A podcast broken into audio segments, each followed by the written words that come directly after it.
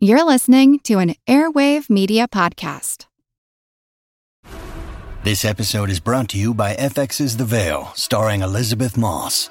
FX's The Veil is an international spy thriller that follows two women as they play a deadly game of truth and lies on the road from Istanbul to Paris and London. One woman has a secret, and the other has a mission to reveal it before thousands of lives are lost. FX's The Veil, now streaming, only on Hulu. When you need mealtime inspiration, it's worth shopping Kroger, where you'll find over 30,000 mouthwatering choices that excite your inner foodie. And no matter what tasty choice you make, you'll enjoy our everyday low prices, plus extra ways to save, like digital coupons worth over $600 each week. You can also save up to $1 off per gallon at the pump with fuel points. More savings and more inspiring flavors make shopping Kroger worth it every time. Kroger, fresh for everyone. Fuel restrictions apply. This episode is brought to you by our Patreon members. Thank you so much. You're the reason this podcast is still going. If everyone who listened to this podcast gave just $1 a month, we could both turn this podcast into a full time job and be certain that we could keep it going throughout the pandemic and keep bringing you more episodes. It would be a win for everyone. As it is, we're not sure month to month if this is going to keep going.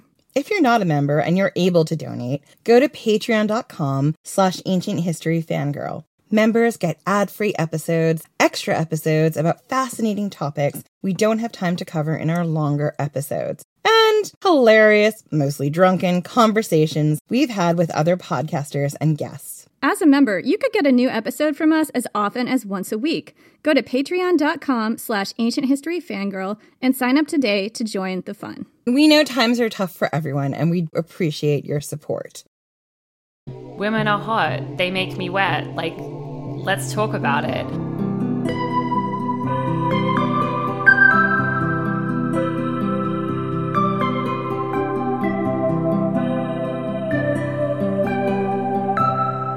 I'm Jenny Williamson. And I'm Jen McMenemy. And this is Ancient History Fangirl. So we are so excited to welcome Lisa from Sweet Bitter Podcast onto the show today. Hi, Lisa. Hi. Hello. Thank you so much for coming on. Thank you for having me. So, um, tell us a little bit about you and your team and your podcast. Um, so we are a team of three. Um, Elise, Ellie, and Lisa. You know, we had this like conversation where like we can only have people on the name on the show who have like the L names, like Ellie, Elise, and Lisa. They all kind of go together, you know? I feel like we've seen that somewhere before. Gosh, this sounds awfully familiar. Surely you can relate. and yeah, we just, uh, you know, we realized there was no show about Sappho. I was sort of trying to find one. Um, I heard about Sappho on a on Buffering the Vampire Slayer, if you know that podcast. And um, yeah, and I heard Elise actually talking about Sappho, and I was like, man, how have I not heard about this woman from history that seems really quite important? And so I stalked it, and I was like, hey, do you want to do a podcast about this? I can't find anything. And she agreed, and that's like the start of the story. So, your podcast episodes often start off with a reading of a Sappho poem. Uh, what's your favorite piece of hers, and would you be willing to share it with us? Yeah, so I have a few favorites. Um, it's really hard to choose. I mean, a lot of Sappho's poetry is really fragmented, so a lot of them are really short. Um, so, I mean, I have my handy Bible here. I have Anne Carson's translations. I I mean, there are some that are really cheeky that I like. The one that I like to tell people is my favorite is Fragment 69, which is literally just sinful. and I love it because I think that whoever did that knew what they were doing when they made it number 69 of Sappho's poems. Uh, and that's from Anne Carson's translation, I should, should say. And then another one which I love is a Diane Rayor translation, which again is like not beautiful. It's just like cheeky, which is I have never met anyone more irritating, Erina, than you. And that's the whole fragment. I love that.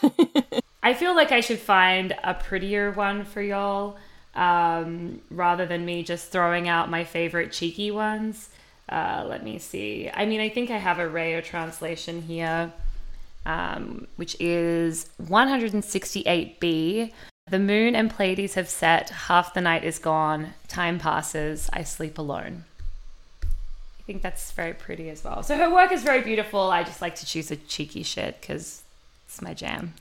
I like the one that's just sinful. Sinful Addis Fragment 69. Come on. So tell us a little bit about who Sappho was. What do we know about her life? So, I mean, Sappho existed like 2,500 years ago, and a lot of her work and a lot of things about her has been kind of straight washed and I'm what I was just about to say patriot patriarchatized, which isn't a word, but that's what came into my head right then of like It feels like it should be. it should be a word. Patriarchal. Patriarchalized. Patriarch. patriarch. Patriarch. I'm really struggling here, you guys. Basically, a bunch of men came in and they're like, a woman? What? A woman loving women? What? What is that? That's there's no dicks in that. Let's let's let's mess with it. like, if there's no penis in the room, like, How does that work? um, yeah, so she lived 2,500 years ago. Um, obviously, there's a lot of contestation about her sexuality. Uh, I love that every day on the internet there's an argument about Sappho being bisexual or Sappho being lesbian. She is neither of those things. Those terms literally did not exist when she was uh, around. The word lesbian is for Sappho, who was from the Isle of Lesbos, so it's a nod to her. And yeah, she wrote amazing poetry. She was very uh, well regarded as a lyric poet. Uh, she's the first lyric poet that we know of from history. Um, so basically, by lyric poet, I mean she wrote first person poetry about her feelings. So before that, it was very like epic, you know, like everybody's writing about the gods. And she was like, hey, women are hot. They make me wet. Like, let's talk about it. I mean, I think that's so fascinating. I did not know that Sappho was the very first lyric poet in, I guess, Western literature. I don't know, all literature. I'm not sure. How do you define that? I'm going to say Western just because I'm too scared to say not Western literature. I, I, I tend to think that, like, my, my knowledge, I'm not a historian by any way, shape, or means. I made this podcast simply because, like, I wanted to learn it. So, Ellie and I, Ellie, who co hosts the podcast, we both are like just on a journey with the listener, basically. And we've had the privilege of speaking to some incredible historians who know way more about it than us. Um, but definitely in the Western, so I'd say like the European literary tradition, Sappho is the first woman we hear and the first lyric poet. You're in good company because we're also not at all historians. And it's one of those things where every single time um, we talk to people or as we go on in the podcast, I'm like, oh, we kind of know some stuff about this now, but it's taken us years. And I do feel like we're on the same journey as the listener. And it's one of those things that I, I really enjoy because I love being able to come to the stuff, like to come to whatever we're approaching, not knowing something and ask the questions I assume other people will have and not feel silly for asking the questions. And as you go like deeper into it, you're like, oh no, now I have fully drunk the nerd Kool Aid and uh, I'm here forever. Now I understand why my previous questions were a little ridiculous, but I'm really glad I asked them anyway. No, it's good. And I think it's coming from a good vantage point. And definitely, like, whilst doing this season of the podcast, I was at a lot of events, like Sappho events. And I would hear questions being asked. Like, I was at an event with a bunch of um, translators of Sappho's work, and someone asked the question, like, when was Sappho's most re- recent poem discovered? And tell me more about that process. And they couldn't answer because they were so deep in, like, their specific part of knowledge about Sappho. So like questions other people had they didn't have. And I'm sitting there in the audience, like online, like screaming at the computer, like, I know, like I know about it. And you know, we ended up taking like a four episode deep dive into papyrology and this massive papyrology scandal that I just think that like if we'd been Sappho scholars, we might not have gone down that path. But similarly to you, we just had so many questions we wanted answered and we just went on that journey. What did you say? A papyrology? What is that? Okay, so papyrology is basically like how we find like ancient texts. Um, so it's like papyrus, the study of papyrus. Actually, we're very big in the papyrology world. like literally, like You're celebrities, basically, amongst the papyrologists. Basically, We sort of had like an initial conversation and we were like, wow, we just need to know so much about this. And it just, as it turned out, there'd been a big scandal around Hobby Lobby and the Museum of the Bible and this Oxford University professor with a castle in Waco and like all of this stuff as we were doing the podcast. What? I know. okay, can we stop for a second? Because this is actually one of the questions that we had on here was how I've always been curious about this because Sappho's whole extant work that we have is just little bits and scraps. Like there is a there's the Greek word sinful on a on a scrap of something somewhere. How do we know that that is Sappho's? Uh, yeah, and it's it's interesting because apparently it's really easy to tell. Well, according to papyrologists that we spoke to, um, so she speaks um, lesbian Greek, I think, and so I don't think there are that many. I love that there's lesbian Greek. Fun fact uh, the Isle of Lesbos tried to sue I don't know who for the use of the word lesbian. Who would they sue? I don't know. Lesbians? Like, we are suing all of the women who love women who use the term lesbian for the use of the word lesbian. Like, they lost the case. Like, there's nothing to be done for colloquial language. Um, Yeah. but Come on now. But um, it was written in lesbian Greek, which there weren't that many poets who wrote in that uh, kind of language. So apparently, there's like I think there's also the way her stanzas are um, are put together as well. Like there's a sapphic stanza, so you can sort of tell when it's her work. Um, but yeah, apparently it's pretty straightforward when you find a Sappho to know it's Sappho. You guys did a four episode series on this, so I'm I'm not necessarily going to ask you to go into like all of that right now, but could you give us the thumbnail version of this Sappho scandal? Yeah, basically, there were a lot of really bored papyrologists in lockdown, and they uncovered this massive scandal. It's it's not just involving Sappho; it's also involving a lot of Bible fragments. Um, so basically, Hobby Lobby was trying to find like the oldest biblical fragments to like prove their religion, blah blah blah. And uh, allegedly, and I have to say this like a million times, an Oxford University professor was stealing from the Oxyrhynchus collection. So he was running like the biggest collection of papyrus in the world, which is in Oxford University. And pieces were like missing and then like turning up in places, but they couldn't prove the provenance, which is like where they're from. So basically, like, obviously with history of colonial sort of like stealing of artifacts from different countries there are now a lot of things in place to make sure that people aren't like stealing artifacts from different countries. So you need to prove the provenance before you can sort of sell anything. So they found this like complete poem of sappho's called the brothers poem which now nobody knows where it is. Uh, and it was like given a fake provenance story where like somebody pretended to uncover it in a university. It's like it's wild. So it hasn't resolved yet but um it was really interesting because we took a, a, really long journey through, I guess, like Eurocentrism and papyrus and like what's deemed important, like mummy cartonnage, which is very important to Egyptian people. It's like the paper mache that makes a mummy, you know? But it's made with a bunch of old papyrus. And so, what a lot of people have done in the past is they've pulled it apart to see if they can find anything that they think is valuable. But mummies themselves are valuable. The only known example of Cleopatra's actual handwriting comes from a mummy wrapping where she wrote, Make it so. And I think that it was really fascinating too because it was signed that on a document where she was talking about, I don't know if you remember this, Jen, but like it was about reducing the taxes on a friend of hers' estate or something, like something about reducing one of her buddy's tax burden like nepotism? Yeah. In exchange for i think it was something about we found out like who it was and it was about this like tax burden reducing nepotism thing and in the history we were studying we had found that person and there was a story in like the ancient sources somewhere about her basically giving him all these benefits so that he would stand up for her in the tent with Mark Antony and all their generals when they were fighting off Augustus and making sure that her views were represented because Mark Antony was just like a pancake. Anyone could flip him to their side. We're just like, oh my God, was this it? Yeah, I mean, I don't think there's any actual, in the same way that like we don't actually have any fragments from the people who wrote the Bible. I don't think there are any actual fragments of Sappho writing. I it was more of an oral culture. The work of hers that has been passed down through song. Her poems were sung to music, and um, people just remembered them over time and repeated them. Like the one poem that we have of hers, uh, Ode to Aphrodite, which is number one, fragment one, the only full poem we have of Sappho's, that was in a textbook and it was like an example of like good poetry form and a sapphic stanza. And then there were volumes of her work, but they were in the Library of Alexandria. So I think they got destroyed. Yeah, that burned down several times. And and people like going on their crusades against Sappho as a woman, Sappho as a woman who loved women.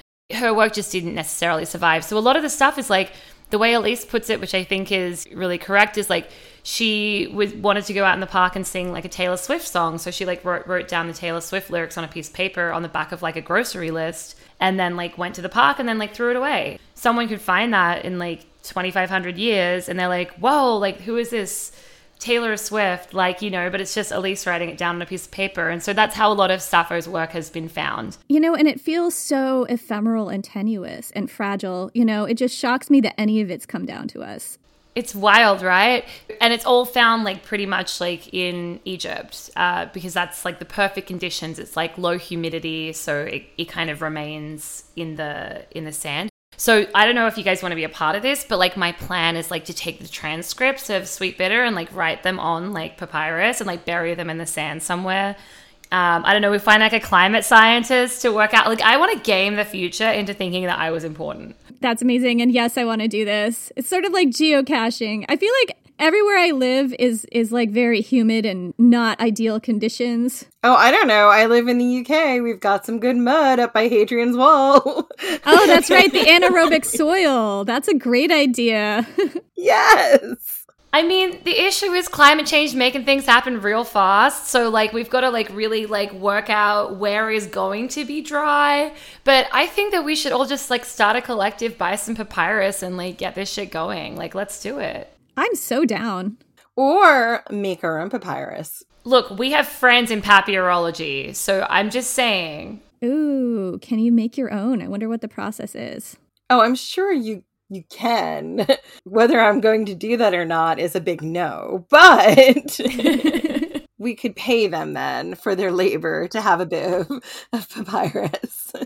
Probably only a small scrap because I imagine it's labor intensive and quite expensive. But that's all I need, as I know from poem number 69. so, what can we tell about Sappho's life from her poetry? So, we don't really know much about Sappho's life. Um, what we sort of can say is we think she had a daughter named Cleis, but it could also have been her lover, which is weird. She has three brothers. One fun fact, which is not from her poetry, but it's from recounts of her life after she passed, is she has a husband called Kerkylos of Andros, which translates to Dick from Man Island. so we're not entirely sure he existed, or if that's just a joke to her known love of women. Or if he was just a giant dick. As Queen's podcast would say, the Duke of Dickenshire. exactly. So, like, did she have a husband? Was that a nod to her love of women? I mean, obviously, they conceived of love very differently in ancient Greece. Um, Eros kind of struck you. It wasn't really about, like, who you were attracted to, but like you were struck with passion, which like for me as a bisexual is perfect because I'm just like, yes, exactly, exactly, Eros. Back to olden times, let's go. We know she lived on Lesbos and that she was politically exiled for a while. She was probably a woman of, or she definitely was a woman of means. And probably, I think one of our Australian, um, so Marguerite Johnson, who's an academic about Sappho, said she's probably a bit of a snob, which I really appreciated. Why does she say that? Um, just because she was like a high society, you know, person. A lot of it is speculative. Uh, what we can say for sure is she lived like she was born in like six, I think six or seven hundred BC. Primarily lived on the Isle of Lesbos. Wrote poetry. Was very famous. I think they had coins with her on it, etc. And that's all I can remember off the top of my head. She had three brothers, and didn't she? Um, Jen, remind me of the guy's name. Is it was it Charaxos? I think so. This is the one who had a very famous hetaira, a courtesan, Rhodopis, who I think I, I can't remember who the writer is. Oh gosh, was it Pausanias or um Are you talking about the story about her throwing herself off a cliff for a ferryman? Oh my God, no, but what is that story? yeah. Uh, so, you know, as we know, um, women can't love other women without being straight washed. There are a lot of rumors that went around about Sappho. One was that she loved giving blowjobs and she was really good at it, of course. Is it a transferable skill of some kind? because um, that's women who love women famously are great at blowjobs. But yeah, it's uh so apparently she threw herself off a cliff for love of this ferryman called Phaon, uh, to which um, you know, this amazing woman who wrote a play about it was like as if I would as if she would throw herself off the cliff for some service worker. Like it's just so like or transport service worker, I should say, not service worker, but you know what I mean. Like it's just like it's just ridiculous. Whoa. That's a bit of rank classism there. I mean, I think it's like it's just like a funny thought that like they're like, oh my god, no! It's like so much gay panic that they were like, we need to just make her like throw herself off the cliff for this dude. And so there's this like myth that she's done that. There's like the cliff has like a I think a plaque or something about how this is the cliff that Sappho threw herself off for love of this ferryman Phaon. And um, I think it's probably bullshit. I think it's reasonable to assume that that is bullshit, yes.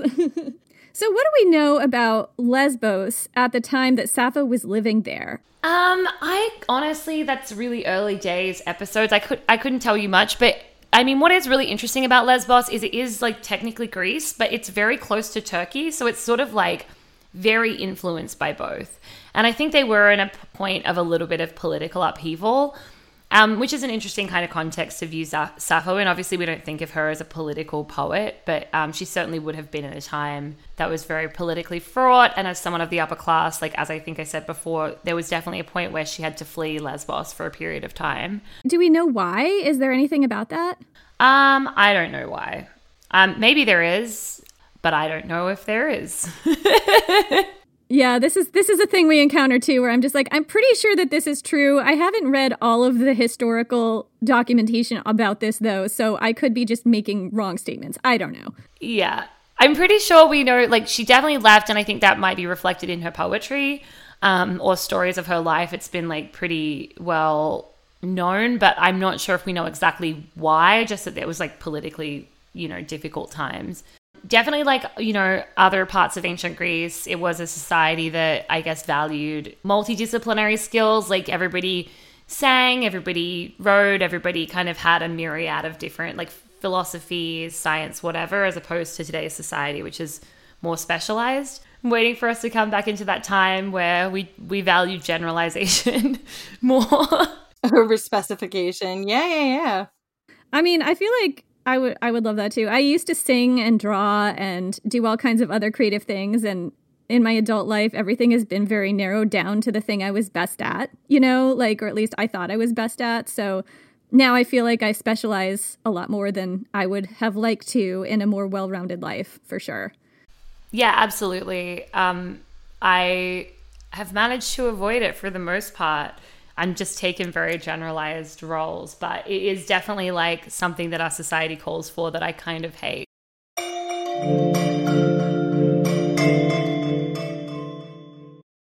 I'm Jane Perlez, longtime foreign correspondent and former Beijing bureau chief for the New York Times. I've been a foreign correspondent in lots of places Somalia, Indonesia, Pakistan, but nowhere as important to the world as China. I mean, China is not dropping anti democratic paratroopers into Montana. But of course, we did see things like the weather balloon slash spy balloon riveting the whole country for a week. This is Face Off, an eight part series in which we'll take you behind the scenes to key moments in the tumultuous US China relationship. We'll speak with a diplomat, a spy, a tech reporter, a US admiral, even Yo Yo Ma. Plus, my pal and noted China historian Rana Mitter joins the conversation. We'll look at what's driving the two nations apart and explore whether anything can help bring them back together. Face Off launches April 9th. I'm Helena Bonham Carter, and for BBC Radio 4, this is History's Secret Heroes, a new series of rarely heard tales from World War II. They had no idea that she was Britain's top female codebreaker. We'll hear of daring risk takers. What she was offering to do was to ski in over the high Carpathian mountains. Of course, it was dangerous, but uh, danger was his friend. Subscribe to History's Secret Heroes wherever you get your podcasts. Hello, everyone. Stakuyi here. And I'm Gabby.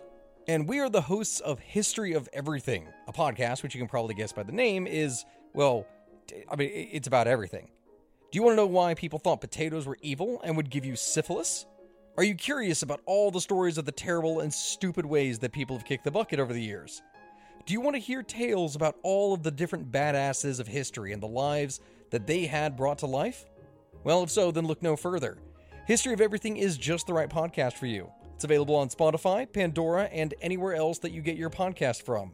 Join us for some fun and just see how weird and wacky history can be.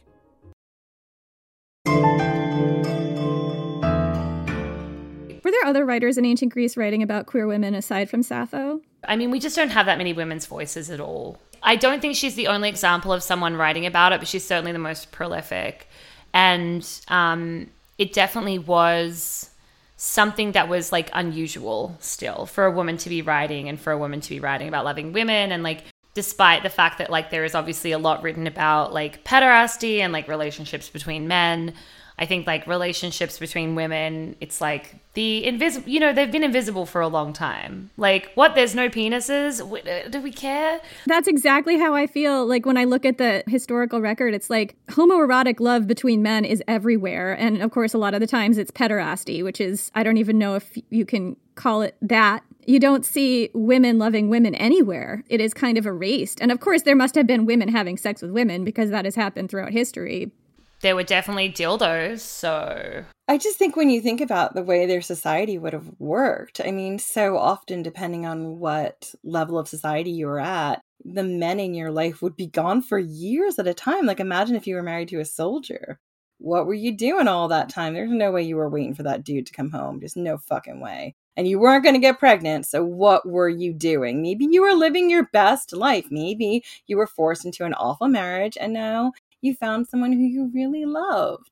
I love all this speculation. I have no answers to your questions. Although you did make me think of is it like Stanzi Potenza on like TikTok who does these like skits of like women who've like lost their husbands or who whose husbands are away who are like living together as friends and like that's all I was thinking is like, you know, finally they get some peace and some orgasms, one hopes.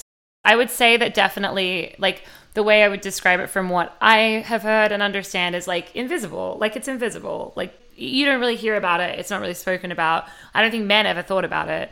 Um, I, you know, suspect men didn't think that much about women's pleasure at all. So there's this whole like Sappho, the school, mitri- um, school mistress idea that she was like a teacher of young women who were getting married. And I'm like, yeah, sure. She was teaching them something, I reckon you know what, Sappho? Just teach me everything you know. That's all I want in life. yes. she was teaching them the most important lesson how to make yourself happy because ain't no dude gonna do that for you. Um, I have a question. The title of your podcast is Sweet Bitter. Where does that come from? Um, so you've heard the, the uh, phrase bittersweet. Um, so bittersweet is been flipped, but sweet bitter was first coined by Sappho. And so it's sort of like how we use bittersweet now, but the reason it's flipped is it's supposed to be about a relationship. So it starts off sweet and it ends bitter. I don't know at what point it got flipped into bittersweet, but um, she coined the phrase. So we'd originally decided between that and, and another, but it just it felt like a nice name. It's very poetic. I mean, I think I can find I can find the poem. It's like Eros, loosener of limbs. Oh, that's one of her most famous ones. The that's like the line I know about Sappho. Yeah, I think that's the where I'm trying to think. Is it? It's definitely one of our episodes, so I theoretically should know which fragment it is. But it's like, is it 112? It's like a um, we. It's the one we did our disco track to. I just need to like link to all your music. That's incredible. So it's like Eros, the melter of limbs. Now again, it stirs me Eros, sweet, bitter, unmanageable creature who steals in. I think is what it is. I'm like singing it in my head and I'm trying not to be like Eros, and then I also don't know like what we like added because uh, you know we took some poetic liberty, but um, I think that's kind of the gist of it. I can't hear the word Eros now without singing our disco track, so that's amazing. So, what else do we know about Sappho's life? Are there any other fun or juicy or interesting bits of gossip that we have about her that have come down even from other people?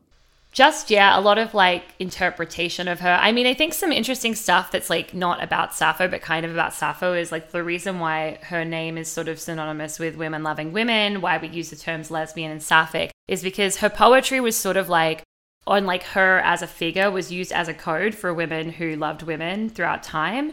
So like they would have like Sisters of Sappho and like she her name was used in a lot of political protests. I think like some famous lesbian couple in France had a cat name. Like it was sort of like a way for women to like nod to other women that like they're queer. So that's kind of interesting to me is like how much like even though we never learned about her at school, like even though like Homer was the poet, Sappho was the poetess, yet we don't really learn anything about her in school and we don't know her name, but that women who love women have always used her name to kind of identify each other in a safe way. So I think that's very cool being a woman and having sex with other women is is such a transgressive act in ancient Greece because the entire society was just built around women being under the control of men including reproductive control. So the idea that women It's a transgressive act now. Yeah, oh, well of course it is. Of course it is. And and I think those roots go back. Oh, that's something that's really striking like when you look at I mean, looking at history, I think it's something that can like sometimes be really beautiful and I think you know, speaking to this guy about Sappho's music, and I don't know where this poem is, or if it's, um, or if it was someone talking about Sappho, or if it's Sappho saying it herself. But like, more or less, like what's really cool, and what I think about sometimes, I have these really profound moments, like walking down the street, uh, which is like we're all looking at the same moon, which I think Sappho says in one of her poems, and it also reminds me of Fievel Goes West. Like we're all looking at the same moon. Um, and it is really beautiful thing if you're like, wow, it's like time kind of feels like this kind of flat thing. But in the same way, like all of the shitty things that like men are doing to women now, they've been going on for so long. It's like very upsetting also. You're like, oh my God, this is so relatable. And it shouldn't be relatable as 2,500 years ago. Oh, absolutely. It's like when we when we do our work here, like we don't we are not historians at all, but I feel like as time has gone on, like it feels like we're just kind of mucking about in the very basement of the patriarchy and all this shit is right outside in the open there. And you're like oh my god this is where this comes from. This is where that comes from. This is where like all this shitty stuff that's going on now this is the attitude that is carried forward 2000 years and more and we're still dealing with it today. Yeah i also think one of the things i find super fascinating particularly when you look at women like sappho or we did um, some episodes on sex workers in the ancient world is the weaponization of women against other women and the way in which within the patriarchal society they are sort of particularly married women and women who conform to the patriarchy are put into these boxes where anyone outside of it they very much attack and go against and we see that happening again and again throughout history anyone who doesn't conform to the patriarchy who is a woman tends to suffer the wrath of other women because that's the way the system works and it's horrifying and we're still doing it I'm from the suburbs in a small place. I know what that's like. That was my whole childhood. And I think the reality is that for a long time was the only way that women could have power. And now that we're actually experiencing other power outside of it, it's like, wait, but why are we still doing this? And it's because so many of us are still dealing with the fallout of parents who were raised that way or living in communities that function that way. Absolutely. The way I like to think about it, like, cause I think about this with my parents a lot, is like they they saw a society that maybe they didn't like, but like they did everything like right to fit it. So when someone like I completely, I just was like, I don't want to succeed in a society that I disagree with. Like, I think society is sick and I think it prioritizes the wrong things. And I have no interest in being successful based on that. And I think that that's like so radical to them. They're like, no, no, but I spent my whole life being successful based on this. And you're now saying that I could have gone like this. But like, you're saying I could have gone a different direction. But now I'm like, you know, in my 50s and I'm, you know, I've already succeeded based on like the society that I bought into, even if I'm unhappy and so it's just like hard for people to accept and like let the next group kind of do their own thing. But i'm, I'm hoping this pandemic has made a lot of people kind of reflect a bit more i guess. Like the cynic in me who has conservative parents who've been mostly unaffected thinks that no they won't. But i think that probably it's brought people on a journey a bit faster than they would have got there those who will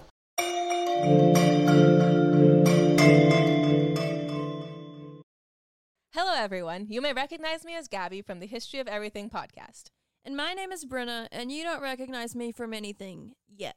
Together, we're two scientists who explore all of the weird little questions and conspiracies of the universe in our new podcast, Mystery of Everything.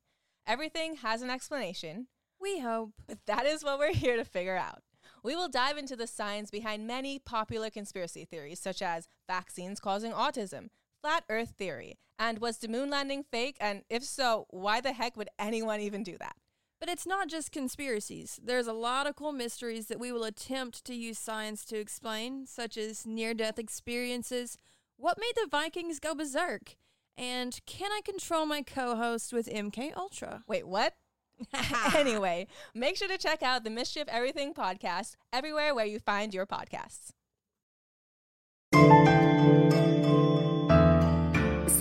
Writes about women that um, were possibly her lovers. Maybe some of them were her daughters. I that's a little iffy there. Um, how many women did she write about? And do we know anything about about those relationships that we can glean from the poetry?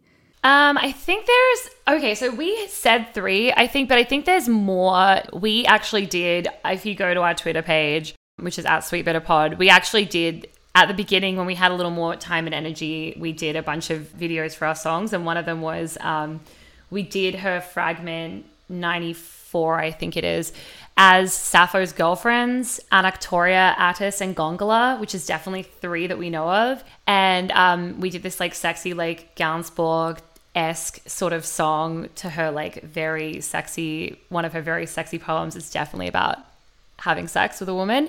Um, but yeah. I have seen this and it is glorious. it's very true. Definitely, we went all out. Like, we like, made togas with towels. I found like leaves on the street and like put them in my hair. And we just like totally hammed it up. Uh, but it was really fun. Oh my God. What else? What's the point of life if you're not going to have fun? But um, so Attis, uh, Anactoria, and Gongyla, and actually we did have shirts with Attis, Anactoria, and Gongyla, like you know the and shirts, like Anactoria and Attis and Gongyla. Um, but we've had some trouble with our t-shirt vendors, but I'm gonna have to find a way to get them back because they're glorious. Um, but yeah, we love we love to see it. So definitely three that we know of. Yeah. And we don't know much about them other than like she doesn't drop any clues about who they might have been or anything like that, right? No, not really. I mean, I think that there's like a poem and it talks about, I think it's about Attis actually. Um, there are a few about like them leaving to get married, I think, that we kind of, oh yeah, like this one. Is this Attis? Oh, not this one. But like this is definitely about like, remember me for you know how we cherished you, but if not, I want to remind you on beautiful times we had.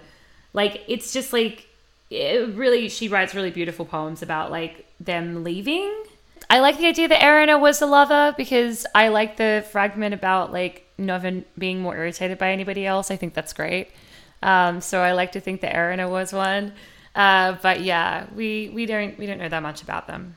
I mean, I feel like Sappho's she's she's pretty snarky in certain ways. Like I think of her as like this lyric poet who's who's very poetic and beautiful, but like she's got like an edgy side. Yeah, I mean, History is Gay, the podcast, they made a Sappho bot that like it's like a Sappho shit posting bot. It like shit posts, so if you like click the generator, it'll come up with like a random shit post from Sappho. Even if you go on like Twitter, there's two there's two different Sappho bots and they like share parts of her fragments like just throughout every two hours they like share a new fragment and some of them are pretty snarky yeah it reminds me it reminds me of that one courtesan who was like famous for her snark and her wit who was that jenny it was Gnathaena, this this courtesan. She had a lot of snark to her. We described her as sort of a verbal dominatrix. Like the reason people went to her is because they like to be humiliated. Was what I took from it. With words. Maybe actions too. I mean, this may have been a service she provided. Why not both? Some of this is my fan fiction. So you're working on season two now, right? What is coming our way in season two? We're super excited. So it's very hard to follow Sappho, and we thought about doing literary icons, but I just don't think there's anybody that we could necessarily cover in the same vein. So we decided to do um, the untold history of pirates, the lesbian, or like the queer and women history of pirates. So there's not really enough queer literature, there's not enough women's, but like we kind of borrowed it all into like untold history of like the stories you don't always hear. Um, it's hilarious because we had already decided this, and then the sea shanty trend happened, which like the audacity of that to happen before our podcast release. But um, Elise, who hates like being famous on the internet, she's no interest in being famous on the internet. She's very low key. Um, I was like, hey, you should write a sea shanty for us.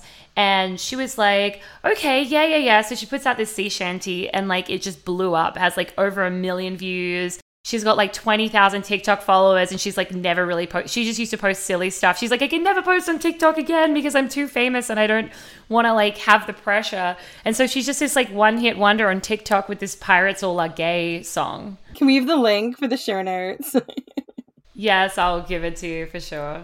Okay, that's incredible. Number two, if you watch Black Sails, pirates were ab- absolutely fucking gay. Like, if you watch Black Sails, which is absolutely a historical document, it's a very gay show. I mean, for all the experts we've spoken to, like, to be fair, all of the experts that we've spoken to have said that Black Sails is the most historically accurate pirate show. So you're not wrong about that. Women being gay. I think all of the main female, not all the main female characters, most of the main female characters are at least bisexual, if not gay. Like I think I think sexualities are really fluid. You're talking about people who like made a decision to live outside of society and like it just makes sense that they would have like radical views about sexuality also.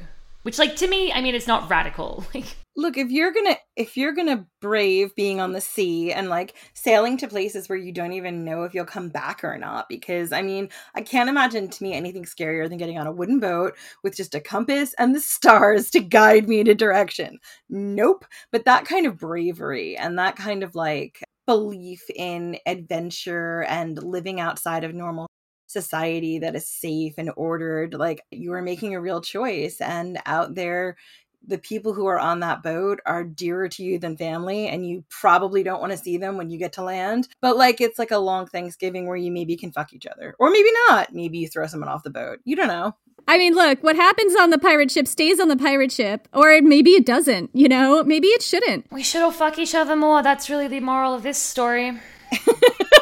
and on that and note, the- this has been the most lovely conversation. Thank you so much for coming on the show. This has been awesome.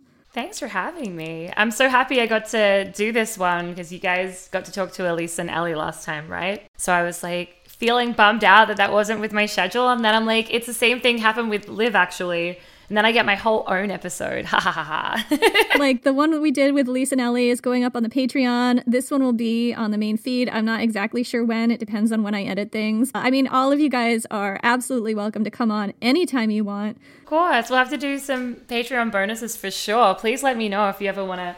Oh, yeah. Why don't you come on for a drunken history episode with us and you can tell us the story of the female Chinese pirate that they were telling us about Yes, Ching Shi. Yes, yes, definitely once we've done her, I will um I will for sure come on and do that. That would be delightful. Any excuse to get drunk and podcast is really it for me. we do it a lot. Like we're like maybe we need to like now that we're doing podcasting more, maybe we need to not drink on the podcast quite so much just for the sake of our livers. I mean, we didn't drink on this podcast and I'm pretty proud of us for that. And it is 11 in the morning, but I'm still proud of us for that because I have been known to open a drink at 11 when I'm recording. I bought a bottle of rum specifically for pirate podcasting. I also, you know, I did have a podcast about Battlestar Galactica. So if you ever want to talk about mythology and Battlestar, I've been trying to get Liv to watch it and like also very gay. All I'm going to say is if you ever want to watch Spartacus with us, which is also very queer and very fantastic, I'm here for it. We can do that and Black Sails. Spartacus is extremely queer. You've got to see it and it's like it's female gazy you know like i as a bisexual woman like love that there are certain ways that they handle bisexual women in the in the show that i'm just like this is very relatable to me personally Yep, yep. You've got to love some bi representation. My goal in my Twitter bio is um, uh, that I am a aspiring bicon. Although I don't know, maybe I'm at bicon status. Like, at what? Who who declares that? Just like Michelle Rodriguez come down and just be like, hello. You just declare it yourself. Okay, so this is me, Leesa Charlotte Bicon, signing off. Please go listen to season one of Sweet Bitter. It's amazing. And where can we find you? Um, you can find Sweet Bitter on social media at Sweet Bitter Pod on Instagram and Twitter. Uh, website sweetbitterpodcast.com. And then me personally, you can find at Leesa Charlotte everywhere. Uh, L E E S A. And then Charlotte, like the city of North Carolina. Thank you so much for coming on the show. This has been so fun. Thanks for having me. Bye.